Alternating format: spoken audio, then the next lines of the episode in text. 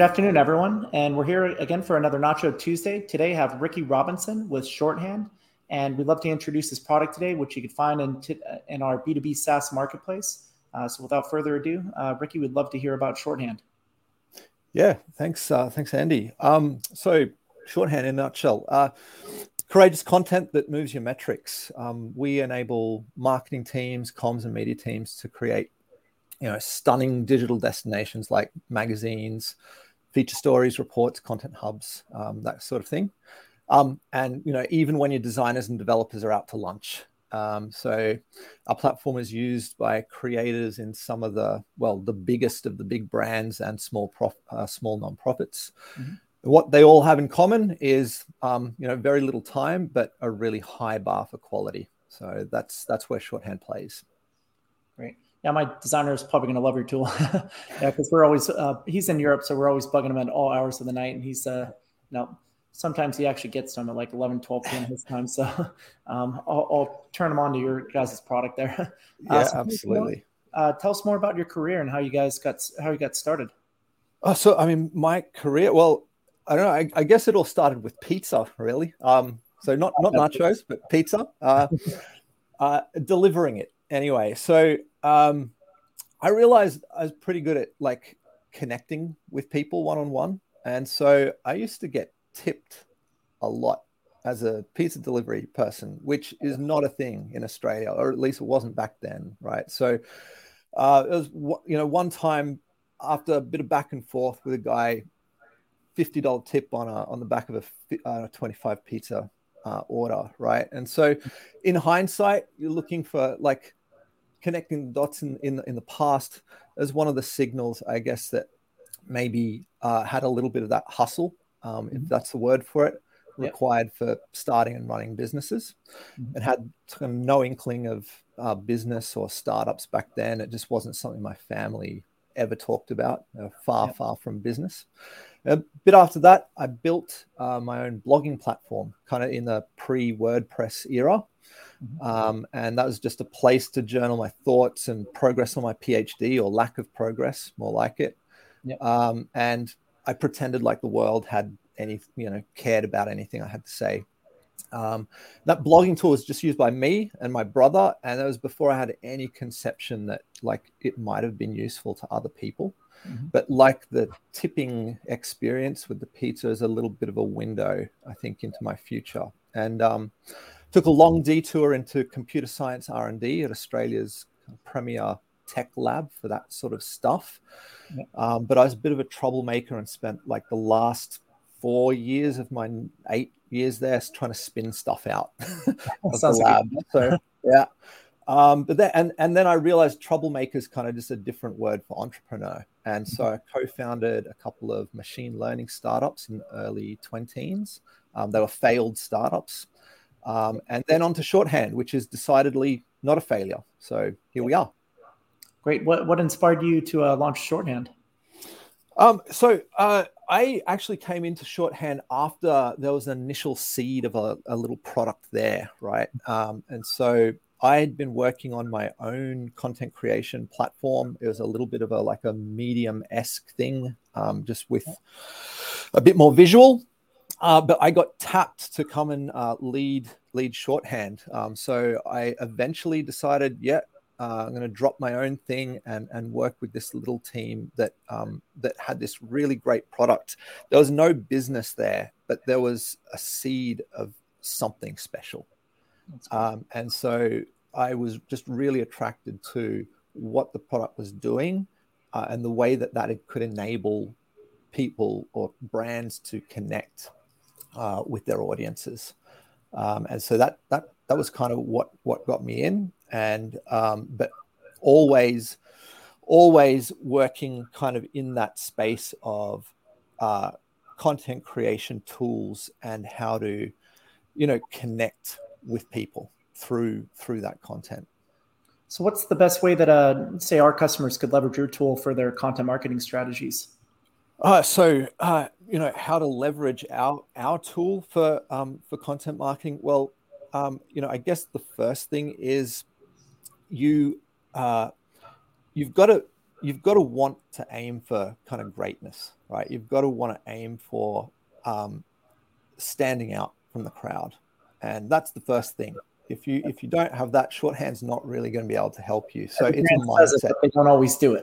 yeah, exactly. Yeah. So it's it's a mindset thing, and so when uh, if you're aiming for um, to, you know to be amongst those you know great um, great brands um, and being able to really help your st- uh, content stand out and amplify your brand.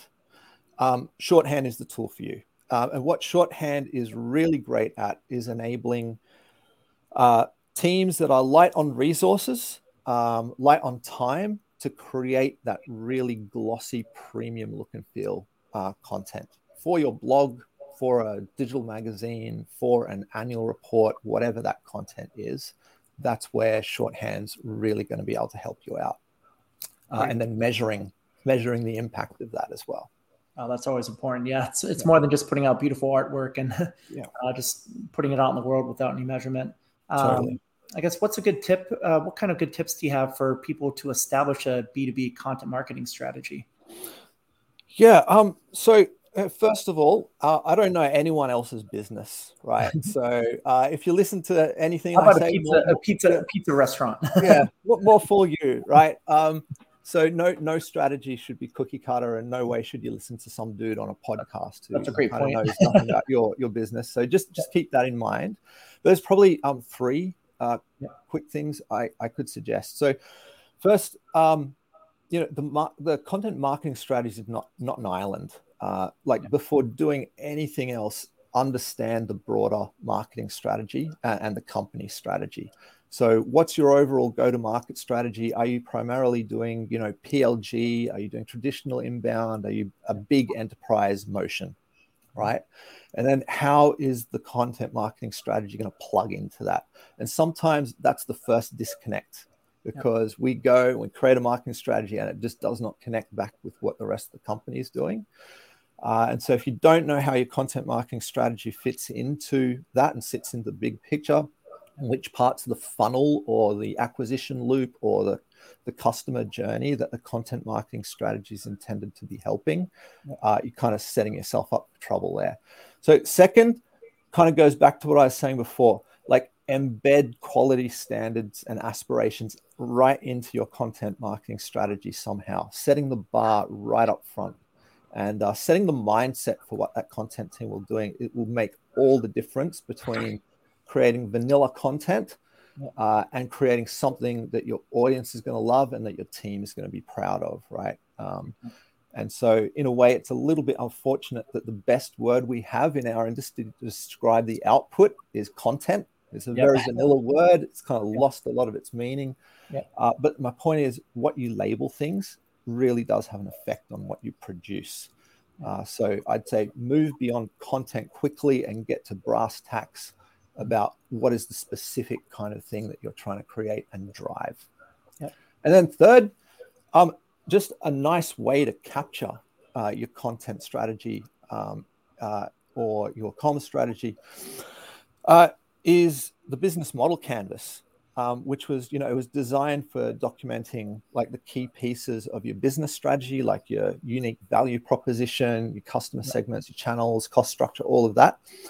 Um, and now we're not doing this at shorthand at the moment, but it's something I've seen really work really well in the past. And you can use that canvas to answer important questions like, you know, uh, how will your content marketing, if you want to call it content marketing, um, how will it be differentiated? Like, why are people going to pay any attention to what you're putting out there at all?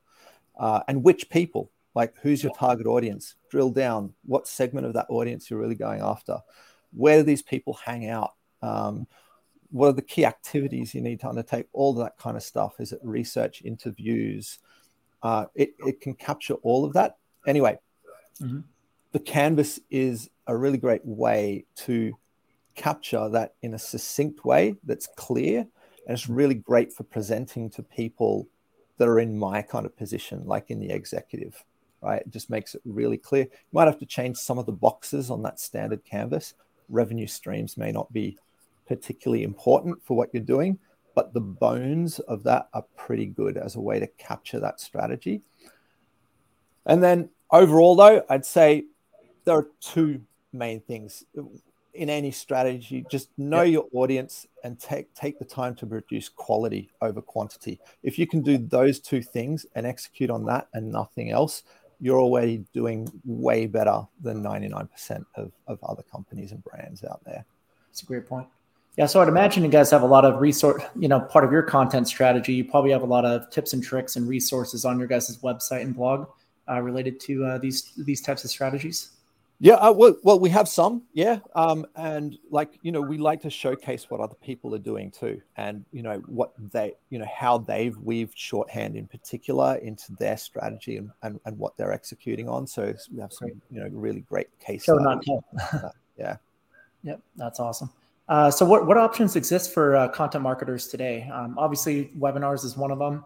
Yeah, uh, you mentioned blogs. You know, as another great great form there uh, keeping in mind that not you know not um, every type of content strategy will work for every type of company but if uh, if you wanted to give us a groundwork of what's available out there today yeah i mean i think you hit the nail on the head like you know how long is a piece of string really like the blogs magazines infographics case studies like some yeah. people might include you know podcasts as as part of their content strategy uh, that list kind of goes on but I think you hit the nail on the head. It's like, you know, you want to match up what you're trying to achieve with the best like vehicle for communicating that particular piece of information. Yeah. And so the best vehicle is, you know, it's partly determined by the way your audience wants to consume that content. Yeah. Um, and you don't have the resources to do everything. So consistency, persistence, and kind of depth yep. are really key. So you want to get really good at doing a couple of things. Mm-hmm. Um, and then, you know, especially when your team is really tiny, like you're at a startup, get really, really good at doing uh, infographics and using that, or get really good at doing a podcast, mm-hmm. uh, but don't try to boil the ocean, I guess. And then I just say repurpose, like make the most of what you do. You've put all that effort yep. into creating that great content, reuse it, and then if you can bring it all together capture it and create a kind of evergreen um, owned media resource where you can that can sit on your website it can you know drive a little bit of seo yep. uh, and then you have this really great resource for people to come to and you can kind of help to deplatform people off off linkedin and onto your website so that you can actually sell to them right or get them to buy or sign up or whatever the yeah. action is. Yeah. these webinars, we get a lot of great tips from people like yourself, and you know we'll chop up a lot of sound bites from it, re-promote it on social media. You know, get totally. right to the, get right to the point. That's um, it. So much exactly great it. stuff comes out of this. So. Yeah. Um, how does AI play into all this? I know it's the big buzzword. I'm actually going to an AI networking event after this. So, oh, cool. yeah, and content generation. Where do you see it playing in? Yeah, it's it's like you know, AI is is is just uh, everything at the moment, isn't it? It's like everywhere you look. So, I mean, there's, there's the obvious one that I think everybody is already familiar with and already doing, and that's kind of using um, AI, like Chat GPT, as a as a bit of a sparring partner um, or a copy editor. So you've got something like Copy AI, Jasper, Jasper AI. Mm-hmm. Um, but uh, aside from you know the, the, that those sorts of tools, those copy editing tools, and um, uh, when it comes to AI and large language models and all of that, mm-hmm. I think one thing that's important to note is that ideas are cheap, right? That's that that means you can afford to have a lot of them, right? Mm-hmm. So before LLMs, um, having lots of ideas could be a problem because you know you didn't have the time and resources to kind of explore them and expand them and then turn them into some valuable piece of content for your audience. But now we live in a world where you can quickly explore those ideas more deeply, you know, without having to scroll through a list of blue links on a on a search results page and, and choosing which ones to click through on uh, to research a topic. And that means you can get better at choosing which ideas you develop into like full content pieces. And so the quality of your overall output could go up considerably. Um, and you know, then of course you can do what everyone is already doing and use AI tools to then edit that work. But yeah, ideas were always cheap, I guess, um, and now it's it's a little cheaper and faster to put meat on those bones too. Then you know the other thing is that you know in this in this world there are um, some folks that are a little bit kind of wary of of AI. So some writers and content marketers see AI as a threat. And one way that they can counter that is by actually taking ownership of the overall content creation process. So, you know, they're the ones that have the ideas in the first yeah. place.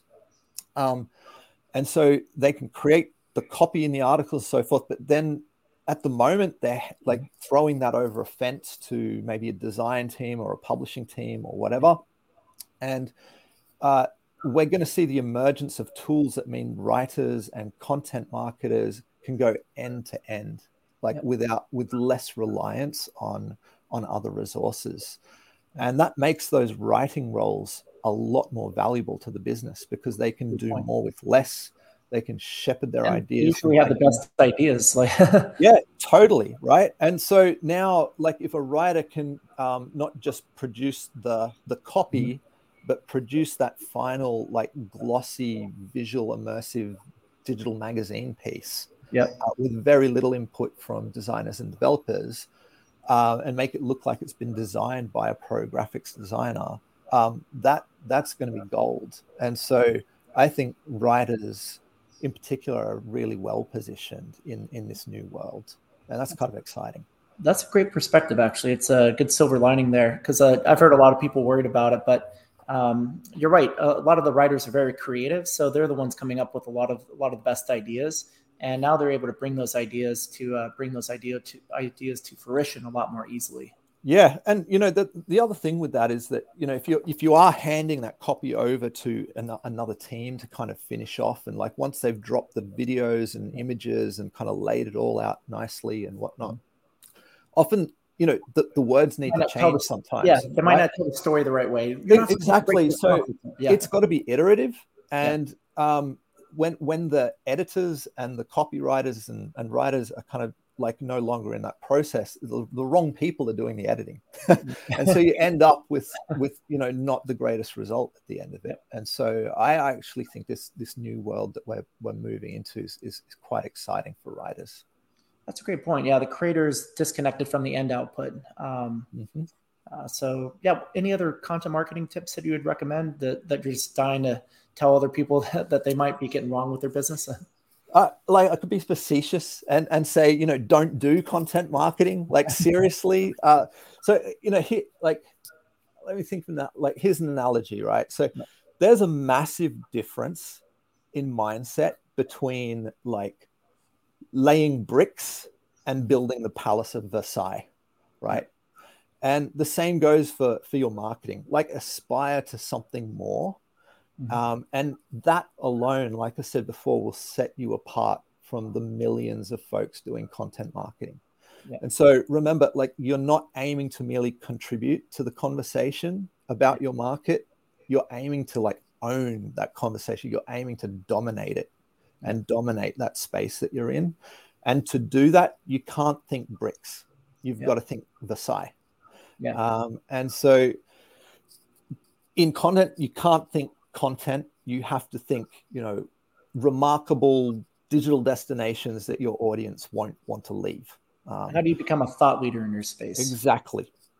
Build something that people just want to come back to um, and and share and talk about. And so aim. It's that whole aiming for substance, aiming for quality ahead of quantity, um, and plenty of plenty of examples of people doing this really great. So Gong is one, right? I know that they aim for they aim for quality mm. and it's working for them, right? And so you're already miles ahead of your competitors if you're doing that. Uh, but you have to work, you have to put the work in to do that. It means research, it means investigation, it means, you know, the kind of stuff that good journalists are, are typically, you know, known for. That's uh, the details matter. um, so I guess uh, what what what do you what do you think causes most startups to fail? Obviously, attention to detail or the lack of, thereof is one of them. uh, not producing quality works, another that you mentioned as well. Um, what, what, other tips do you have for founders and startups to to uh, follow in, in, order to avoid failure? Yeah, I mean, I'd say the biggest one is probably just not knowing your audience, not understanding your audience, yeah. um, and probably you know being boring. Um, like frankly, so like like, um, but you know, to one that you might not often hear is sometimes the tools you choose dictate your process. Um, and so, like a growing number of teams these days, and only especially in slightly more established startups and bigger companies, uh, using these, you know, big, expensive um, design tools and, um, you know, uh, content experience tools um, and they're organized around the design team, which yeah. means that the writers and editors and other folks who originate the ideas, mm-hmm. um, they often end up, you know, throwing their work over that virtual fence. And so yeah. the tool, the tool dictates the process of that content creation.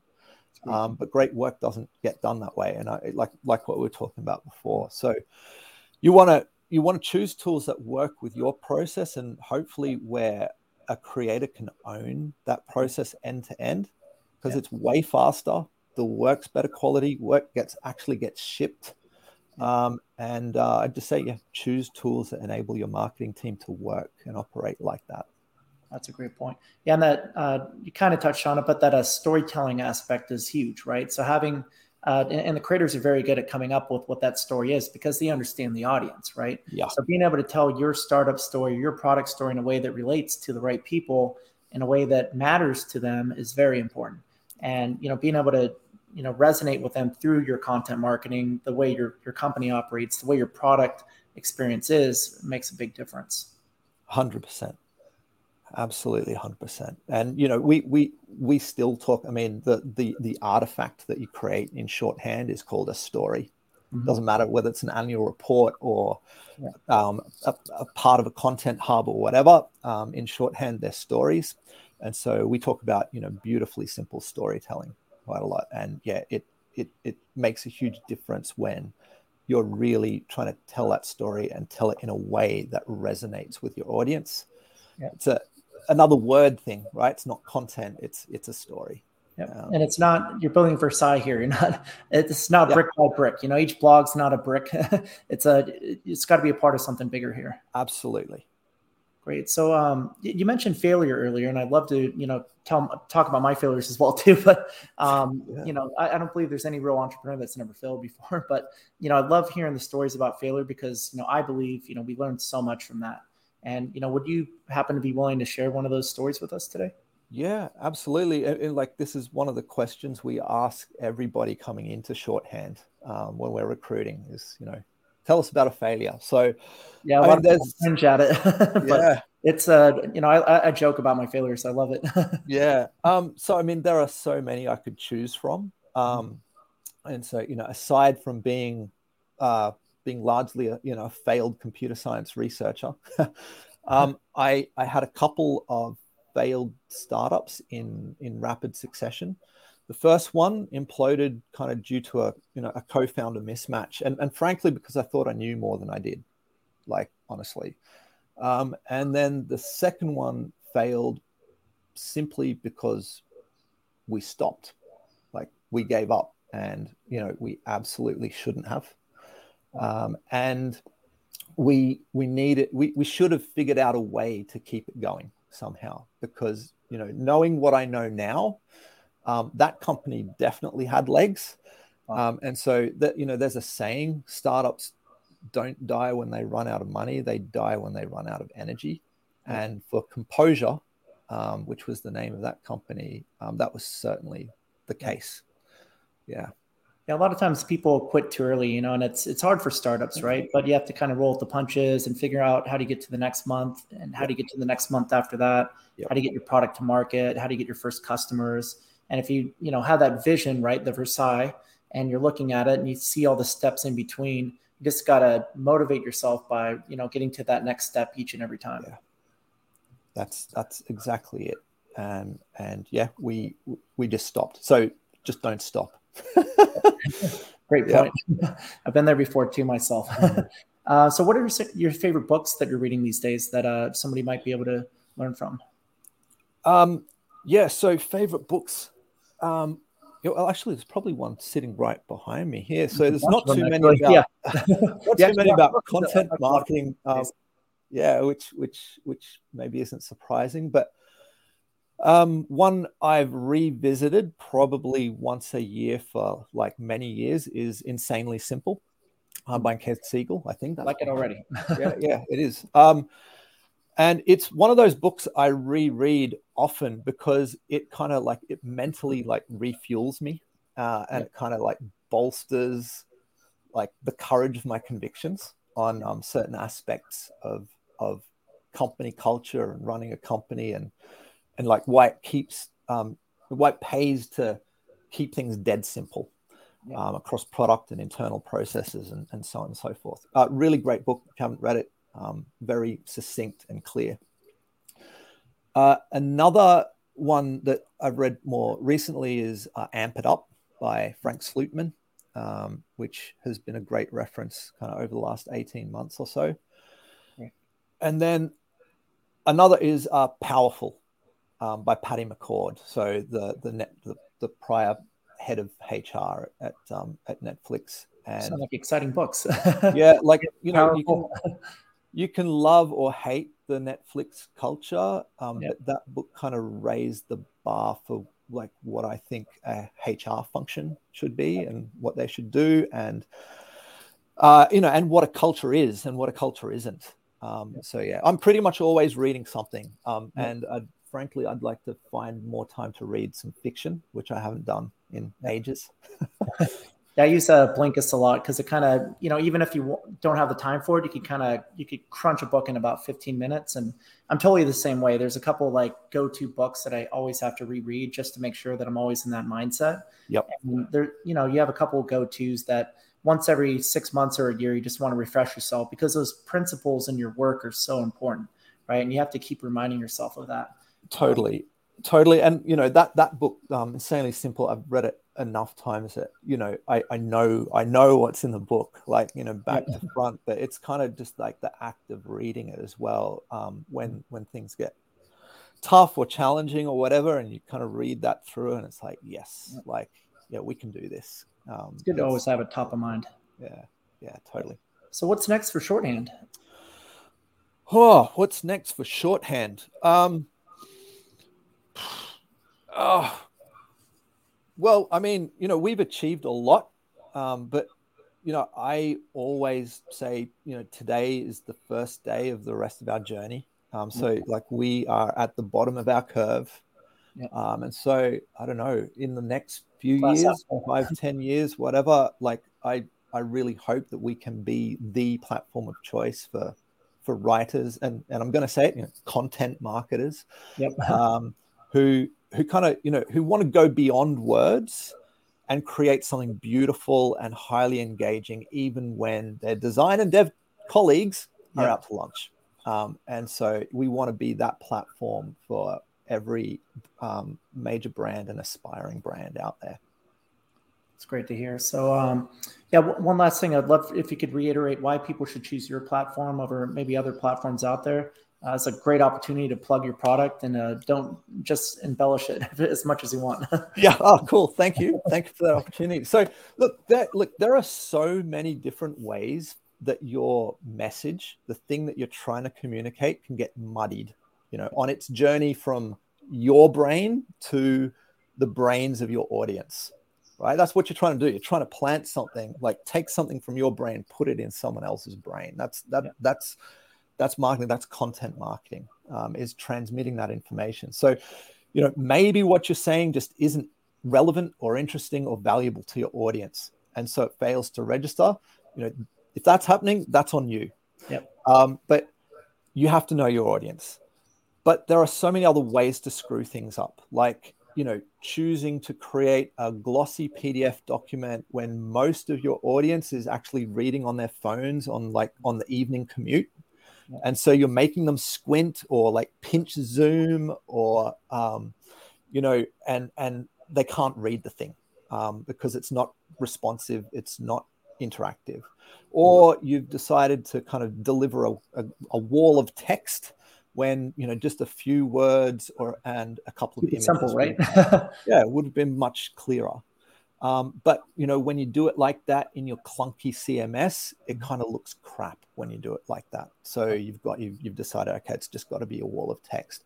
So um, you know no, in, in both those cases sort of no chance of moving the metrics that matter right? So wasted effort wasted time wasted money. No conversion. Shorthand makes it super easy, super fast to create beautiful feature stories, reports, magazines, and so on. And it takes care of like all those mechanical aspects that get that can get in the way of clear communication. And so it can also elevate your output to help you like not be boring for your yep. audience um, while producing fully responsive pages um, on every device type. You know, even even when you've got a lot of interactivity and magical effects going on, is going to render beautifully across phone, tablet, desktop. So, you know, like you said at the beginning, like your design team and your dev team will thank you because, you know, you've just given them a whole lot more time to do all the rest of the work that they've got to do. Right. And so, on top of all that, you can measure, you yeah. can measure uh, the the impact that, that this kind of elevated storytelling is delivering for your brand. Great point. Tom, if you're uh, listening to this, uh, did you hear that? I'm probably getting a Slack message from him right now, actually. Yeah. So I'd say, you know, just give it a shot. Um, shorthand.com and like you'll be in great company. Like literally got some of the best, best brands using shorthand uh, in the world and doing great stuff with it. That's great to hear. Well, uh, thank you so much, Ricky, for coming on today. Um, if anybody's serious about their, we'll call it content marketing, uh, feel free to check out Shorthand today. It is in Nacho Nacho's marketplace. We'd love for you to check it out there or go to shorthand.com and take a look at a lot of their resources there as well. Uh, Ricky's uh, got a great product over there, and uh, we're excited to take a look at it ourselves. Uh, so, once again, thanks everybody for joining today. Nacho Nacho is the number one place to manage, discover, and save on SaaS. Once again, Ricky, thanks and have a great day. Thank you, Andy.